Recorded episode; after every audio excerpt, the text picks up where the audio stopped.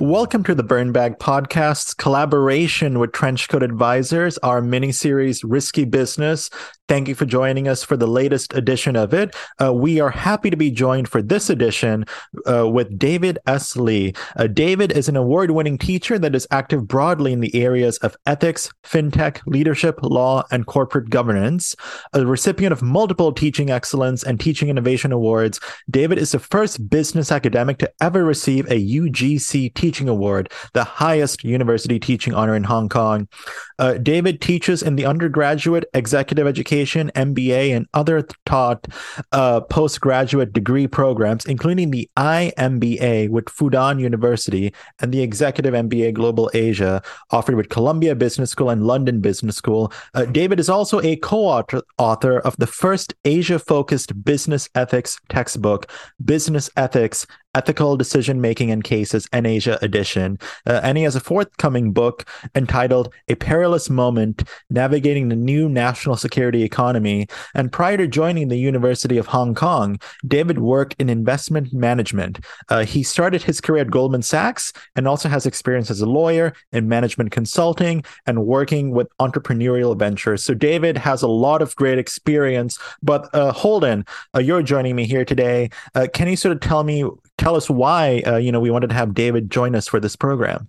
Well, A'ndre, thanks very much. I, I think you, you named a lot of the great reasons. David has a really interesting background. Comes at the subject that we're dealing with, you know, the intersection of national security and business, and comes from a, from a, a somewhat different perspective than we've had on the show um, uh, previously. Um, and, and, you highlighted one of the main reasons. He's got a forthcoming book where he's really sort of focused on on essentially the, this new national security economy, um, as he and his co-author have, have termed it.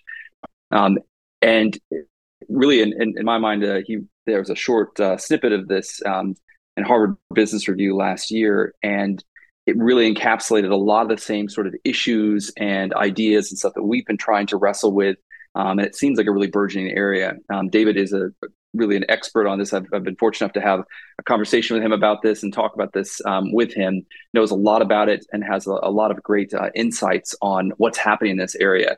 Um, and so I think in many ways he can add a little bit of rigor to some of the discussions that we've had, which have been very practical and pragmatic with some people who have, you know, coming from the pure national security side, um, but and have now moved over to business. Um, David's coming and really can kind of give us much more of a framework for how to think and talk about this. Um, so really excited to have that discussion with him today. So David, thanks for joining us today. Yeah, I'm excited to be here. Thanks for having me. And that was a quite a generous introduction. thanks for that. Well, it's all true. So you know, let's before we dive into the real meat of uh, you know the episode here today, I wanted to get a bit of a sense about that background. Uh, so, David, could you please tell us a little bit about what drew you to the subject of national security and business? Uh, as Holden said, you know, we often talk a lot to people uh, from the national security side, uh, but you come at this from the business side. Uh, in contrast to our other guests. So, how has your work been received so far? Are you hearing more from national security practitioners or from business folks? Yeah, so that's a great question. So thanks for that. Uh, maybe I'll answer it in two ways. So, like the first way uh, that I started thinking about this was I do a lot of um, both in my classroom teaching at the university as well as uh, training that we do at uh, you know large firms or for board members and and kind of senior leaders.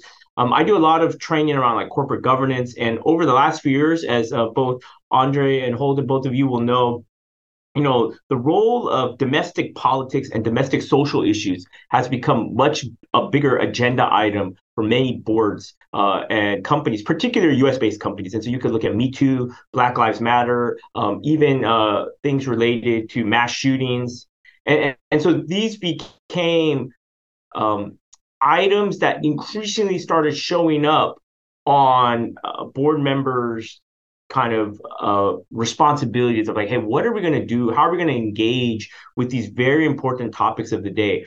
Um, and so you know lo- i guess naturally it doesn't seem to connect to some kind of international relations or national politics issue.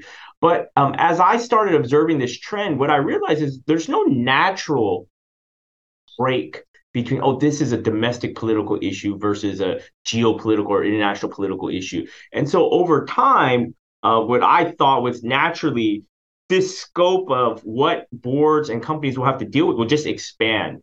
Uh, and that as a res- that's going to be a result of this switch. Uh, and there's a big debate going on about it right now, both um, amongst uh, investors and company stakeholders, as well as academics, about this very fundamental question about what is the purpose of business, right? And so you know, and historically that was this idea. Well, in the in the recent history, let's say the last few decades, it's this idea is it you know shareholder profit maximization, you know, kind of Milton Friedman, or is it stakeholders um, and, and things like that. So I mean that's a separate discussion, but uh, as the broader purpose of business became much more accepted, at least in certain uh, circles, then where do you draw a line between, oh, well, that's a domestic political issue, let's say Me Too or Black Lives Matter, we'll, we'll get involved in that.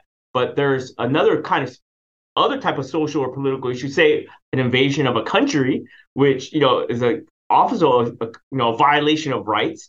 Um, are we going to not engage in that because somehow that's international? That doesn't really make sense because most of the companies we're talking about are multinational, anyways right? And so that's where I started thinking about it. So that's kind of like the first step. And the second step was my co-author uh, for the HBR piece as well as uh, the, the, the book we're working on and uh, the manuscript that we finished is a, a, gentleman by the name of Brad Glosserman, who's a long time public policy and think tank leader and thinker. And he's been a long time watcher of, of Asia. I, and I had uh, worked with him in previous kind of affiliations at different think tanks that I had. And he actually came to me with the idea. He's like, I think this is going to be a big uh, issue. And I have a lot of experience from the public policy think tank, government, national security side of this. But I think it would be really interesting if we include an angle related to business. And so through those kind of two strands, they kind of connected, and um, this is the project that we have. Oh, it's really fascinating. So it sounds like in some ways, like domestic politics kind of kicked the door open, and then once it was open, you had all sorts of issues flood in that they've got to start to deal with, including things that are in it sounds like what you call in this article in your book the, the, the new national security economy. Is that is that an accurate way to think about it? Yeah i mean that's how i feel. I mean other people may kind of feel differently about it but like if you think about it from a board perspective or ceo of a large company listed company you know they they're receiving issues that are flooding in from there's no borders to the issues uh, that they are dealing with and so if you open the door of like okay business um, is going to be beyond. We're not just going to focus on profit maximization. We're going to focus on a broader scope of responsibilities and duties. Okay, then that becomes a much bigger universe of of things that companies uh, have to be responsible for. And a lot of that accountability is generated by stakeholders, and those stakeholders could be customers and clients. It could be institutional investors. Uh, it could be just things that come up on their social media, and all of these have contributed to the broader debate and discussion that I think a lot of businesses are having about um, how they're going to engage in many of these quote unquote historically non-business issues. Right. That makes a lot of sense. Well, getting to the kind of the heart of this, this the new national security economy. What, what exactly is that? Can you give us a kind of brief outline of how you and your co-author see what it, what is happening the, with the new economy here? Yeah, and so that that's also a great question. So I appreciate that. So we're not saying that people haven't thought about this, and we're not saying that this is somehow some elements of it have been around historically for centuries. I mean, you could look at the British East India Company. I mean, like there's always uh, been some intersection between politics and projection of power and how uh, companies uh, uh, are involved in that, right? And economic policies for countries. But what we thought was unique, uh, I think, is two things. One is, though people are looking at strands of this, we hadn't found like a framework that kind of described what the world is like, increasingly becoming like, and will probably be at least for the foreseeable future. So understanding like, hey, what is in a kind of a, a conceptual way, what captures this dynamic right now? And then, secondly, there are some unique aspects of some of those concepts that we identify that um, are unique. And so I'll talk about that in a second. Um, but we we basically think the new national security economy is kind of framed by four pillars. So the the first is this idea of connectedness, which was caused by globalization, but that same connectedness has created a series of vulnerabilities that we feel right? And so probably the the easiest example of that is uh, kind of supply chain disruption, right?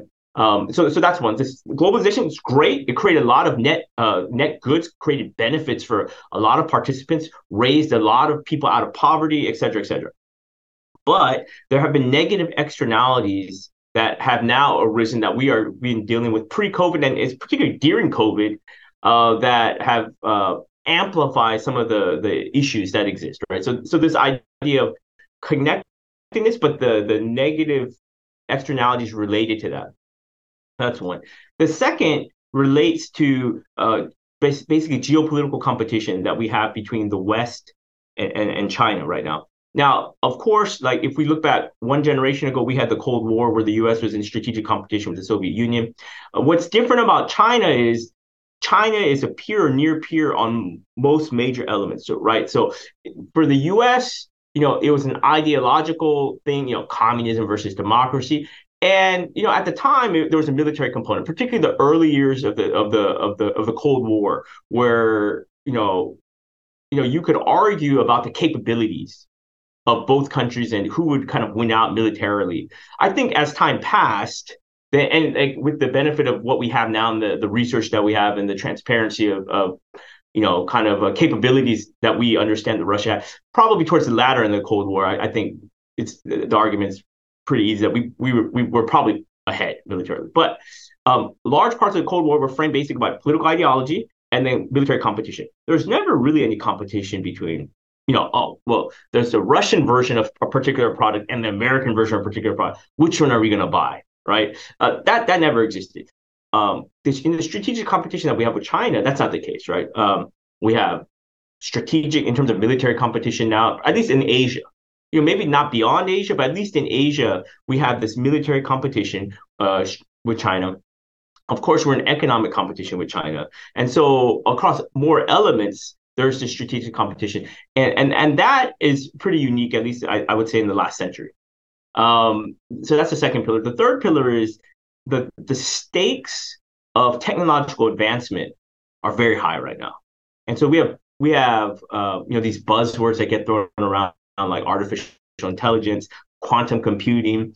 But in some respects, some of these new technologies and applications of these new technologies uh, are almost like winner take all markets in the sense that whoever gets there first and kind of establishes a dominant foothold can make it really difficult for other people to catch up. And we're seeing like iterations of this, like in, with semiconductors, for example right? So like what the U.S. is trying to, we you know the U.S. has the advanced semiconductors, uh, and then you know that's supported by you know semiconductor companies in Taiwan and South Korea, right? But the the point is, uh, the U.S. and or the West and um, you know people who kind of affiliate with the West, they've kind of stepped ahead in semiconductor technology, and they're trying to make it difficult for China to catch up right? And so that, that's one example. I, I, think that just amplified when you look at other technologies like artificial intelligence, um, types of technologies that, in theory, like what we talk about, right, is that these are technologies that can actually improve themselves in some ways, right? Um, and so that that kind of competition, is winner take all type of competition, particular of technology verticals, I think that ends up uh, is a very unique aspect of the the current um, world uh, that we're like looking into.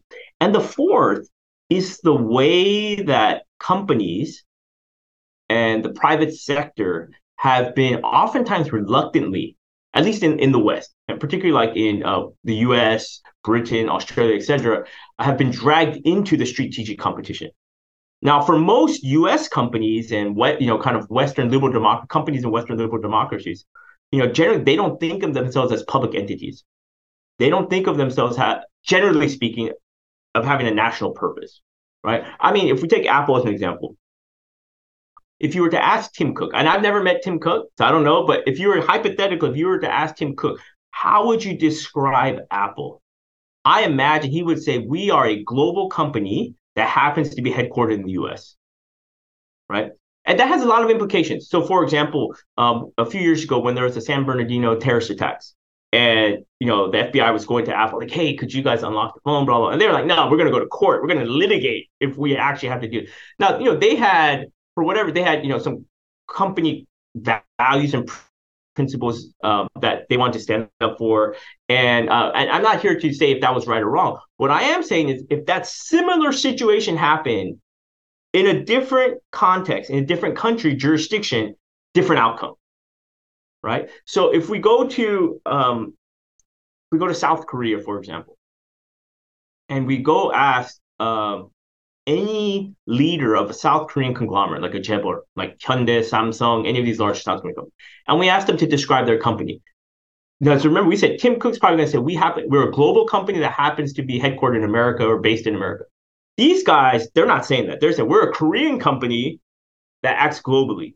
And now, why is that interesting? That's a very different framing, and that's important because South Korea is interesting because over the last few years, uh, presidents have um, annually pardoned a few hundred to a few thousand people every year on August 15th or to celebrate Liberation Day when basically Korea, end of World War II, Korea is liberated from Japan, um, etc. So as part of that, uh, they have, you know, they do like, so people who have been convicted or in prison, they let them go. Usually every year, particularly when the economy is not doing well, South Korean presidents will release conglomerate leaders of conglomerates who have been prosecuted, convicted, and sentenced are serving their sentence in prison. And the rationale is, oh, we need these guys to come out to help the economy. Imagine if Joe Biden was like, well, some guy, oh, uh, you know, somebody who's sitting in federal prison who's committed fraud, you know, like all these things, and you know, they defrauded all these people and whatever, they stole all this money, embezzled all this money. Well, we really need to help. We really need this guy to come out and help us with the economy. We're going to let him go. There would be an uproar. Let's Bernie Madoff out of prison. Yeah, exactly. So if you got someone like Madoff out of prison, there would be an uproar in the United States. You know, more than likely there would be impeachment charges. You know what I mean? Like it would be crazy. Um, and so, but the, the, my point of like, and this is a little bit of an extreme example, but my point is, in the West, companies historically have not thought of themselves, uh, you know, outside of like the defense industry and, and certain industries. In the main, companies have not thought of themselves as kind of national public entities with some kind of national purpose. That's not the case, even amongst U.S. allies. Look at Korea, Japanese conglomerates, etc. Now, if you go to a country like China, which all the large companies in China, in the major industries outside of technology, are all state-owned enterprises. Even listed companies like large banks in China, the largest banks in China, and they're publicly traded, the largest shareholder are, is the state, right? So, of course, they're going to have not an implicit, they have a very explicit national purpose. And it's not hidden. You can go onto websites in English and read different, like, oh, we, you know, our, you know, we're here to help, you know, de- national development, blah, blah, blah, blah. So and again, this is not a some kind of moral judgment about what's right or what's wrong. It's just a empirical description of what the, the landscape for companies looks like. Outside of the US and outside of the West, but in particular outside of uh, the US, companies oftentimes have some kind of beyond profit purpose that serves some national or local government agenda. And that's accepted. For a lot of US companies, that's hard to like digest if you didn't grow up that way. And so then all of a sudden in this new context where there's new policies, sanctions, blah blah blah, you're you're doing all of this stuff. Um, then you're like, oh, like why are we getting dragged into this? It becomes a, a very interesting and difficult uh, landscape to navigate. So, David, I, I, guess like so, I feel like at least my perception is that some of the U.S. response is based on this perception that the U.S. has been losing industry to China and two allies. So, I mean, I guess how do domestic po- politics, domestic security, how does that play into the U.S. response? I mean, are they driving national security concerns to an even greater extent in the present day?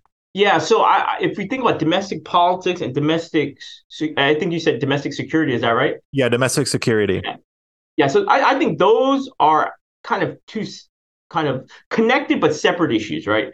And if, if we stay on the domestic politics piece, because this is um, one that I'm assuming most of your listeners will be at least most familiar with, even if they're not China experts. Uh, you know, being anti-China the last eight years or so in the U.S for a politician, either Republican, Democrat, that's easy. Nobody will dispute you. That is like perhaps the one of the single bipartisan issues that you have agreement on, right? Because there's nobody who's going to stand up and say, "Well, hey, is this the path you want to go down?"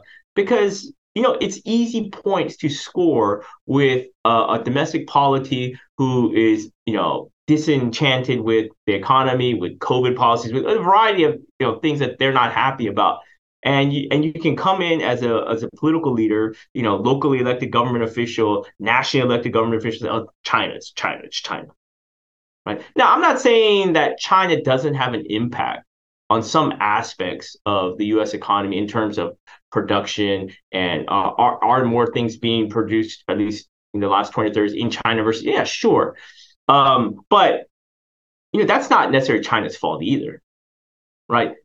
Business leaders made a choice to move production facilities. American or Western business leaders made a choice to move production facilities to countries, including China. And China's not the only country where a lot of these things are uh, being moved to. In fact, you know, the last give or take five to 10 years, a lot of production has moved from China to other countries because there's cheaper countries for certain things, right? So I think it becomes an easy argument from a domestic political standpoint for China to be a scapegoat. Now, I'm not saying there's not any merit to some of those discussions, and particularly when we have discussions around uh, protection of intellectual property rights and things like that. Yeah, there's a very robust discussion to be had. But in terms of from a domestic political standpoint, at least in the American context, um, you know, that becomes a very easy discussion to have in the sense like, oh, it's China's fault. Now, I what I, and I'm sure some of you, uh, Holden and A'ndre, and maybe some of your uh, listeners have probably seen this. There's so there's this big, uh, I don't, I guess debate. I don't know what what what what point of this process it's in, but I guess some uh, agricultural conglomerate in China wanted to open up a grain factory or corn factory or something like some corn or grain production facility in North Dakota, which happened to be a few miles away from a U.S. Air Force base. And then, like, so the argument now is, and so people are trying to hold this up because they're like, oh, we, you know, that's like national security concerns. Like, if we have this corn factory show up within a few miles or whatever it is, very close to this user, like they could be spying. The Chinese could be spying. I don't know. Maybe, like maybe, but like to me, that just sounds a little bit like well, I don't know if that's like the most effective way to do that, right? Like, is it going to be really easy for some Chinese spy in North Dakota to be running around cornfields or grain fields there trying to spy on a U.S. military base? I don't know. That just seems uh there seems to be a little bit more to the story than that, right? And then as you as I I you know I I read through that a few days or yesterday or the day before about you know, some of how this issue came to arise amongst local politicians. And it seems certainly that there is some kind of domestic political kind of motivation there to be anti-China. So and, so that was a long-winded answer, A'ndre. But uh, yeah, to that point, um, hopefully that uh, addressed it. Yeah, no, thanks very much for that. I mean, I think there's a really good point in there, and that like obviously as you as you mentioned, there's there's substance to, to this that that China is doing things to the U.S. economy. You know, there's, a, there's certainly a question of like how much is the impact, how big is the impact, and but the, the flip side of that is it is also politically expedient um, for people at the at the national level and sometimes at the local level to try to harness these issues to you know drive you know uh, political agenda in a particular direction. And so, I mean, I think it, it behooves us always to be looking very closely at all right. So, what what is the actual national security risk here? as part of this. But but this kind of implies that sort of. But real quick, Holden, related yeah. to that point. Sorry to cut no, you no. off, but related to that point, and I, I, forgot to add this, but the reason that so like now we can talk about somewhat humorously, like, are we really going to have like Chinese spies running around corporate? But when you have particular elected officials, not appointed officials, but elected officials who come out so vociferously anti-China, then it, I, I feel like it limits their space to be able to navigate what if they want to improve certain things right? If you've come out so strongly against it, it could be china it could be whatever any other agenda item but once you do that to get elected or to get a soundbite what do you do when now you have to make policy progress on policy and there's some opportunities maybe to bridge a divide with china or whatever policy item happens to be you know being debated it really becomes difficult psychologically to roll that back, right? And so I think that's also that's where things can become a little bit dangerous in some respects. Yeah, sorry. Yeah, no, no, and I, I think that's a really valid point. I mean, in, in some ways, it seems like the the idea that these national security issues have kind of knocked down a lot of walls and they've, they've invaded into domestic politics. They're in the they're in the boardroom. They're in sort of the even the, the local politics in you know in, in the Dakotas and and, and in some ways they're, they're extremely pervasive. Um, it, you know, and I kind of bring it back to just the focus on companies and and the sort of you guys' um, sort of par- new paradigm that you're looking at with this uh, uh, the new national security economy. In some ways, it almost sounds like that where a lot of the companies might, especially if you're in the semiconductor industry, others might cry that we're victims of this, right? We're we're being impacted by this, and we're just trying to to sell our wares and and that type of thing. But is, is that fair? Or are they are they somewhat participants? I mean, you mentioned about some of them were willingly and happily moving and exporting sort of U.S. industry overseas to you know seeking kind of cheaper markets or cheaper labor. Um, but in some ways, it seems like they, they might play sort of politics with this as well. Like they get to navigate kind of between sort of these two giants that are duking it out. It seems like it's going to happen. Um, so, what do you, how do you see them? More as uh, victims, participants, or somewhere in between, or it depends on the company? I, I, I think it's very company dependent. I think so. The company that comes to mind when we talk about this is um, there's a South Korean semiconductor company called SK Hynix which has uh, a variety of business and facilities and things both in China. So they're basically US and China export both. So for companies like that who are like, hey, we're just like in the middle of this. Like, we're not American. We don't care about American foreign policy in the sense that, like, you know, I'm not a US citizen. Like, you know, like why do I have to worry about what American policy is and why is that impacting my business? And of course, in the China response, they get caught in it. And so now they're in the middle. And in the extreme, that may compel them to have to pick a market. Like, do we want to exit a particular market um, either voluntarily or will we be forced to exit a market? Right. And I think that is difficult for most companies. I think in the so there there could be to your point, hold there could be some companies who are maybe somewhat arbitraging the political opportunity to create some short term gains for themselves politically. That could happen. Um, and I'm not saying that doesn't. I think if you talk to any kind of savvy CEO who's thinking very strategically about this, however, they realize, hey, like if we do that, that's kind of that's only short term wins, right? Like because we over time we're gonna have to be in particular markets because what eventually will happen and what is happening already as the US and again I'm not saying you know I'm what uh in the book and in the way I view this uh, I'm not trying to make any moral judgments about who's right and who's wrong.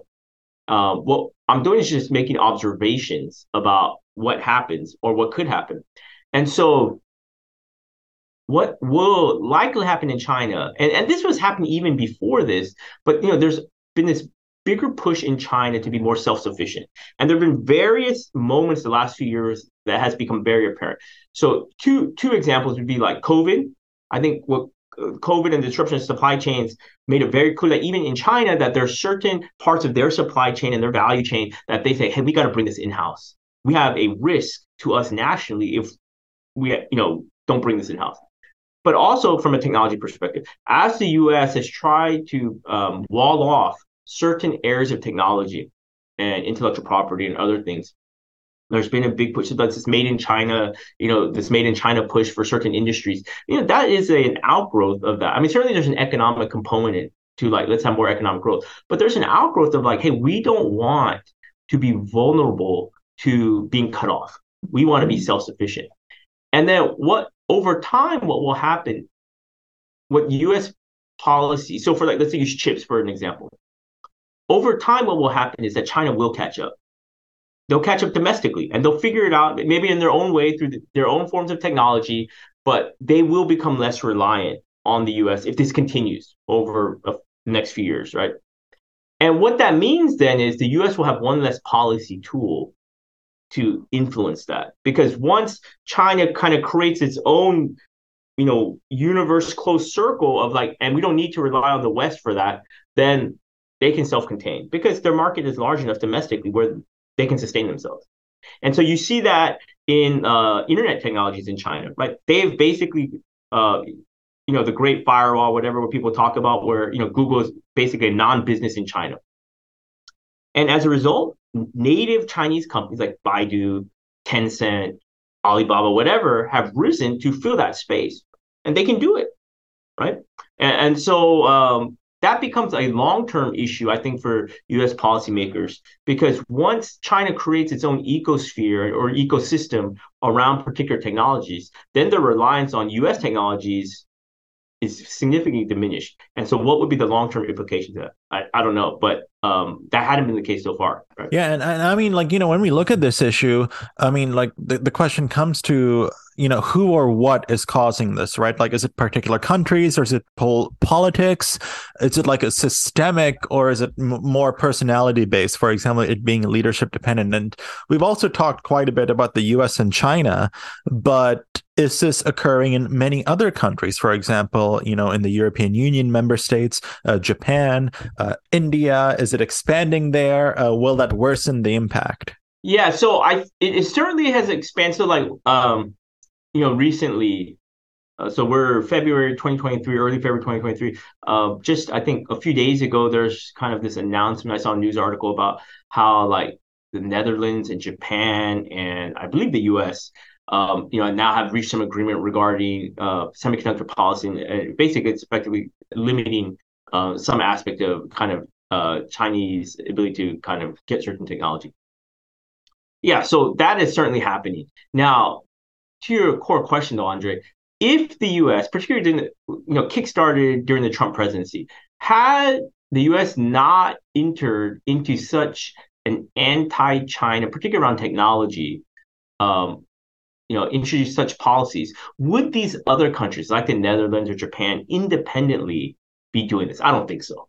Right? It's the U.S. kind of coordinating and using carrots and sticks to uh, encourage uh, their allies and uh, you know kind of affiliated countries to create a um, you know basically more integrated policy. And China has seen this happen before, right? They saw it in the financial system, right? So the U.S. has done this uh, using the financial system. So like you know, and Holden will know this because of his background really well. But you know, effectively, any bank that transacts or clears U.S. dollars is subject to effective U.S. financial regulation, right? And so the, that's a long arm of the law, right?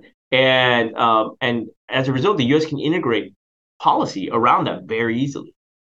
So this is kind of repeating itself in, in this sense too, and I, I think um, that will continue. Um, yeah, so I don't know if that answered your question, but those, kind of those are my thoughts. I don't know, Holden, what do you think about that? Yeah. Yeah, no, I, I mean, I think that's a really good point. I mean, it, it, in in many ways, I think this is it's likely to continue to spread. I mean, and it's as you kind of indicated, and and people have talked about this that uh, if it does continue, it, it it's hard to imagine how the world doesn't cleave into at least kind of two kind of tech sectors, um, which could have influence over sort of two different financial sectors. And to be to be fair, it's not as you kind of indicated. It's not clear that it's just the U.S. pushing for this, right? I mean, China wants to be self sufficient. There's some push on their side that they want to decouple because they don't want to be so dependent upon the U.S. That doesn't mean they want to cut everything off, but um, you know, it, it's this is one of those things could it seems like could easily accelerate, um, you know, with some sort of external event, and then we've suddenly got two very different systems that are sort of, and as you said, competing at at, at multiple multiple levels. Um, which just makes me think of all the companies sort of caught in between these two massive movements. Um, and you know, I, I in, in, my current job, we we talk to a lot of different business leaders about this and how they're they're looking at this. Um, and a lot of them are really struggling to try to figure out how do they navigate this, right? I mean, they they feel like they've they're kind of being caught between these kind of two different movements. Um, and and you know, I I think realistically, it, it's difficult. Um, but and, and, they feel and feel in some ways that government's kind of leaving them out. But I'd love to hear your opinion on this. Of like, is this? Do you think governments are doing enough to sort of prepare companies for you know again that getting back to the, the paradigm that you're getting to that hey you're going to be caught in the crossfire. You're on the front line. We're competing in the economic sphere. Buckle up. You know today we're protecting semiconductors and we're going to you know pour a lot of money into it. But tomorrow we might have to sacrifice your industry for national security concerns. Um, i mean these are the types of things you might want to see in terms of leadership from the government to help companies prepare for this, right? Give them predictability. Um, but I don't really see that. But maybe you're you might be you're at a different perspective and seeing things from a different angle. But no, I I, I agree with you. I I agree with you. In general, uh, policies themselves, I don't think are well thought out. Like so, we just took an American policy related to something. I think sometimes they're very short sighted. Um, it's the politics that are driving the policy, which then creates some issues. I think so. That that's one. I I think secondly, um, I, I think government in general and the U.S. government, broadly speaking, up, irrespective of party, um, is very ineffective at implementing and thinking through second order and third order effects of policy. And so if we look at extreme examples, you know, we can think about the invasions of Afghanistan and Iraq, um, other types of policy, both domestic and foreign, where like, oh, let's do this. And you kind of think about, okay, if we do this, this could happen, but you don't think about, okay, what could happen after that? Right. And and, and the reason I'm I'm trying to frame it in a particular way, it's not that there aren't people in government who think about it, because there are, but most of the time they're not politicians, right? They're career uh, uh, you know, take, you know, basically civil servants, um, experts in their field, uh, and so they maybe think about a particular issue. And you know, I think there have been reports about this in Afghanistan and Iraq about where you know there are different departments that created reports and different things, and basically were ignored, right? Um, so I think that is a big problem. And I think the the difference between say like China and the US when it comes to these policies is that China is prepared to go self-sufficient and has put significant resources around these particular industries where they want to be self-sufficient. And so they, in, in fact, are supporting industries to go that route. Uh, whereas the U.S. is maybe not as robust in their support. They're just saying, "Hey, this is the situation. You get ready," and that's it. Uh, and sometimes the "you get ready" is very sudden. you know, it's yeah. not like, "Oh, we yeah. give you a year to get ready." No, I mean it's like sudden, right? So yeah, no, absolutely. I, well, then, uh, so so it sounds like companies are left somewhat to their own devices. I mean, what, what would I mean? You also, you and your your, your co-author have been looking at this a bit.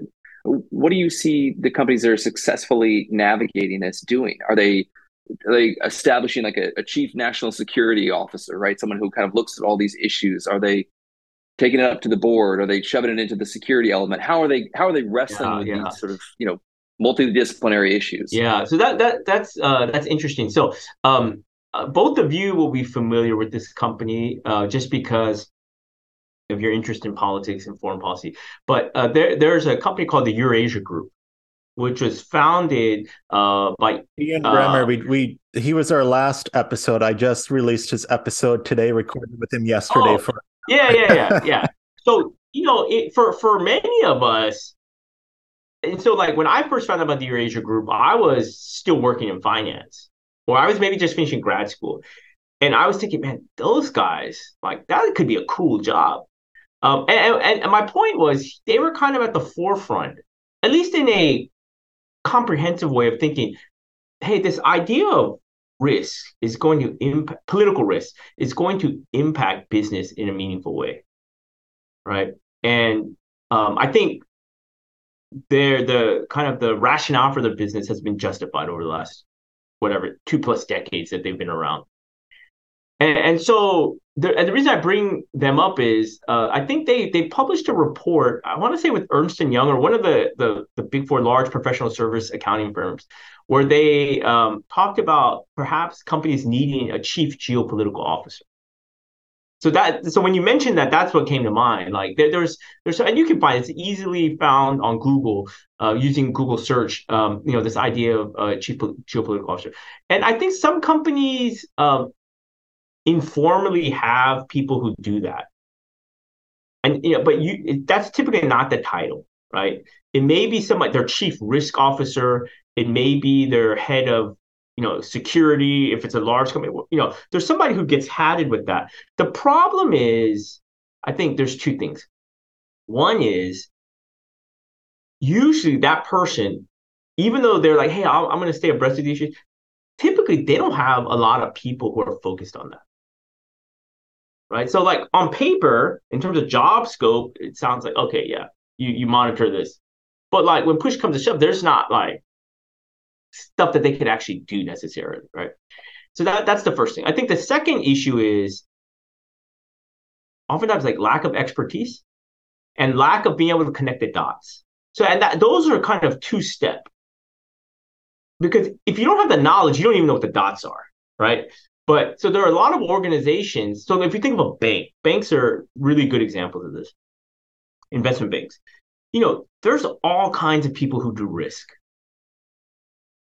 In fact, there are some banks who say everybody is a risk manager.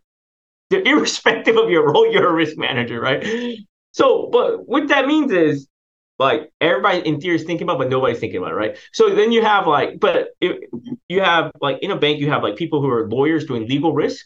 You have other people doing uh, credit risk, operational risk, uh, you know, et cetera, et cetera, et cetera. Every business line has some risk. So you have all these people looking at risk, but oftentimes it's very difficult to connect the dots of all those. So what does that mean? And I think the global financial crisis kind of highlight that for a lot of banks because you had red flags popping up in certain areas of the bank, but they weren't all synthesized or looked at holistically, which then well, you know, led to these problems and made it difficult to, to navigate. And so I think those are kind of the main problems. One, like oftentimes the people looking at those that geopolitical risk, they just don't have the authority or the manpower or you know capability to address it. And two, oftentimes organizations don't have the knowledge and even if they have the knowledge, it's difficult to connect the dots to say, hey, what does that mean? So, I mean, hearing all of this, it always seems like tensions are likely going to rise. And I mean, in our last episode with Ian Bremmer, we talked about his top 10 risks and yeah. top 10 risks really talked about some scary stuff on the horizon uh, yeah, particularly yeah. you know as always with the economic tensions between the united states and china as we've discussed at length uh, during this episode. But it seems like you know we're almost going to be in this negative feedback loop. I mean do you agree with that assessment? Uh, are we going to reach some equilibrium? And i mean like what's the most dire scenario? Are we going to pull up our drawbridges you know take our marbles and go home? Our business is going to be limiting their global footprints in the face of all of this so uh, maybe so that's a very interesting question i've never been asked that uh, so let me let me take a step back though about what you were talking about, about Ian. He, you know, he he. I think he does this annually, right? Is it an annual top ten list, right? Yeah, annually. Um, and yeah. I've, I've read them in the past, and sometimes they're really scary, right? Um, but here's the difference, and this is very interesting. I'm, because I'm really glad you brought that up. The psychology of a business person, particularly someone who's entrepreneurial, is very different than someone like who who's a, who's like an expert on like foreign policy, for example, or national security. And here's why: because the the person who starts a business that ends up growing you know, to a multi-billion dollar business. Their psychology is like they're always going to look at the best case scenario. Like, of course, they may plan for like, what if that doesn't work out? But if you think about it, by default, the reason they started this business and became successful is because they thought positively about it. Right? They were optimistic. They a, their default was to be an optimist about we can do it, we can make it work, whatever. Whereas if you have to ask the question, what's the worst case? And you really in depth plan for contingencies, that's a very different psychology for uh, you know CEO entrepreneur, you know first generation like launching their business and like yeah they they they'll think about it, they'll discuss it, but in their mind space they won't accept it. I'll give you an example. Uh, a few years ago, I was uh, talking with a technology company, kind of in the fintech space, and they were looking to expand their business, and they were thinking about setting up an office uh, in different jurisdictions. And some of the office locations they were thinking about were in Europe. One of the, and this was pre, you know, Russian invasion of Ukraine. So this wasn't that, you know, it wasn't recent. It was a few years ago. But one of the office locations and jurisdictions they were thinking about was in a former Soviet republic. So I, I don't want to go into names, but it was former Soviet Republic. And as we were talking about different options, they were like, "What about this? What about this place? What about?" And we were, you know, we were just talking about pros and cons, regulatory regimes, etc. That this country came up, and in many respects, it's a favorable location. But I asked the question in the, in this meeting. I was like, "Well, what about if there's armed conflict? What if Russia decides to invade or do something like they did in Crimea?" right, in 2014, where they kind of annexed Crimea from the Ukraine. And there was like pause in this meeting. And people are like dumbfounded that I would ask that question. And the reason wasn't it wasn't because it was a profound question that they were thinking of. The reason was like, what are you talking about? Come on, like is that really gonna happen? And you know, people were making jokes, right?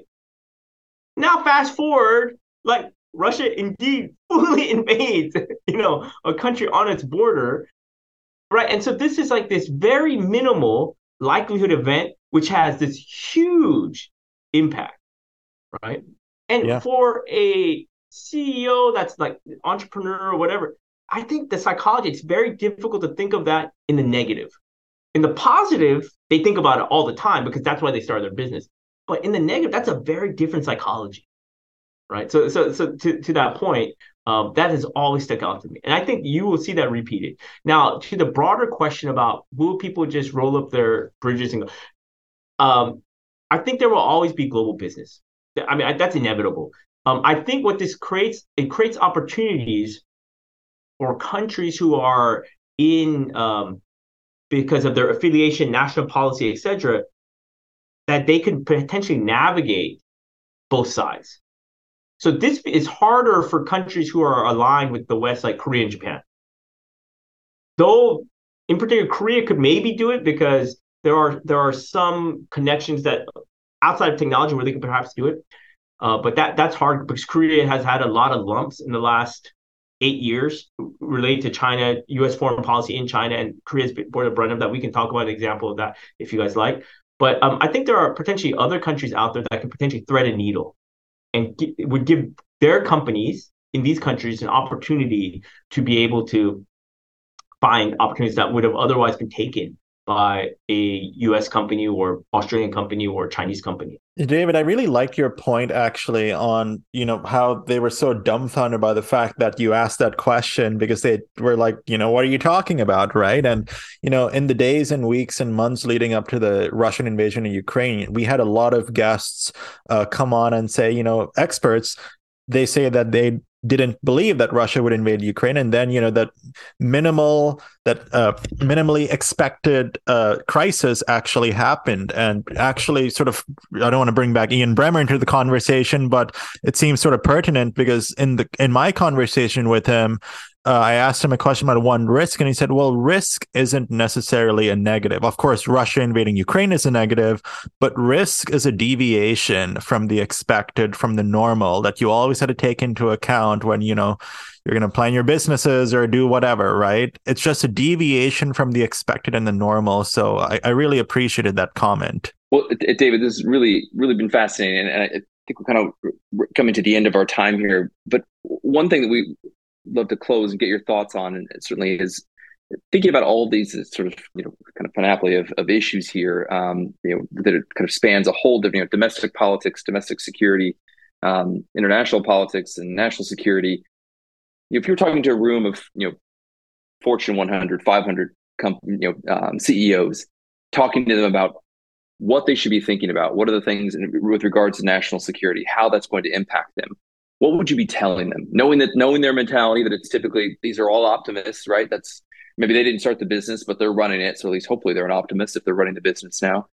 But to kind of get through to them that look stay optimistic but you need to be watching out for what and how are they going to do that? Yeah and so that that's a, a, difficult question and i've received various forms of that question since the hb article was was, was published and you know, it's it's difficult to say like there's this one thing, uh, uh, but um, I will say what organizations are typically bad at, and it's, we talked about that in the government context, but I would just say organizations in general. And it's not because people aren't smart, and it's not because people aren't interested in the topic.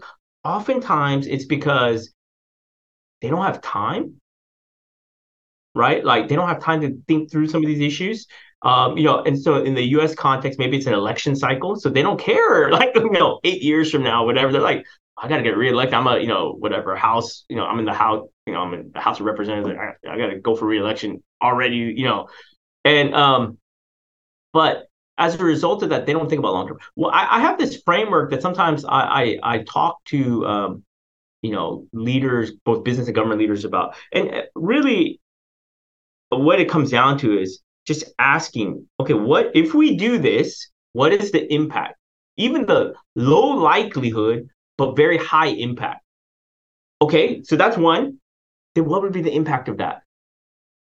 Right? Just asking that, going through that two step process compels you to think about what is the primary kind of potential results what are the secondary potential results? And if you want to go beyond that you do one more and you can see what are the potential tertiary level results. Now as a re- you know when you think about probability the reality is most of those things are not going to happen. But when you map it out at the very least you're thinking oh that could potentially be an issue. Let's at the very least game plan if that happened what would we do? Right? Most organizations, be it government or in the private sector, will not think to that level. And again, part of it is resourcing, time, who's going to do it, whatever. There, there's reasons for it, but um, I, that's what I would encourage. Because once your organization captures that mentality, it, it can impact and improve a large aspects of your business, not just around political risk and geopolitical stuff. Like it just helps you think strategically. So I would say like the great irony of uh, of people who quote unquote do strategies, they don't apply strategy in their own lives, right? Like so you got like uh, you know I have like former students who um, are working at you know very well known prominent you know consulting firms. They go do quote unquote strategy for you know Fortune 500, Fortune 100 companies globally, and you know they'll come and talk to me about well you know Mr. Lee, uh, you know I've been doing this. I don't know what I'm going to do next. I'm like, why are you thinking about what you're going to do next? That's not strategic. That's tactical. You should be thinking about, hey, what do you think you want to do three steps from now? If you have a general sense of what you want to do three steps from now, what you should do next becomes quite clear, right? And not to say that you can't change that, but it, that's the type of perspective you should have.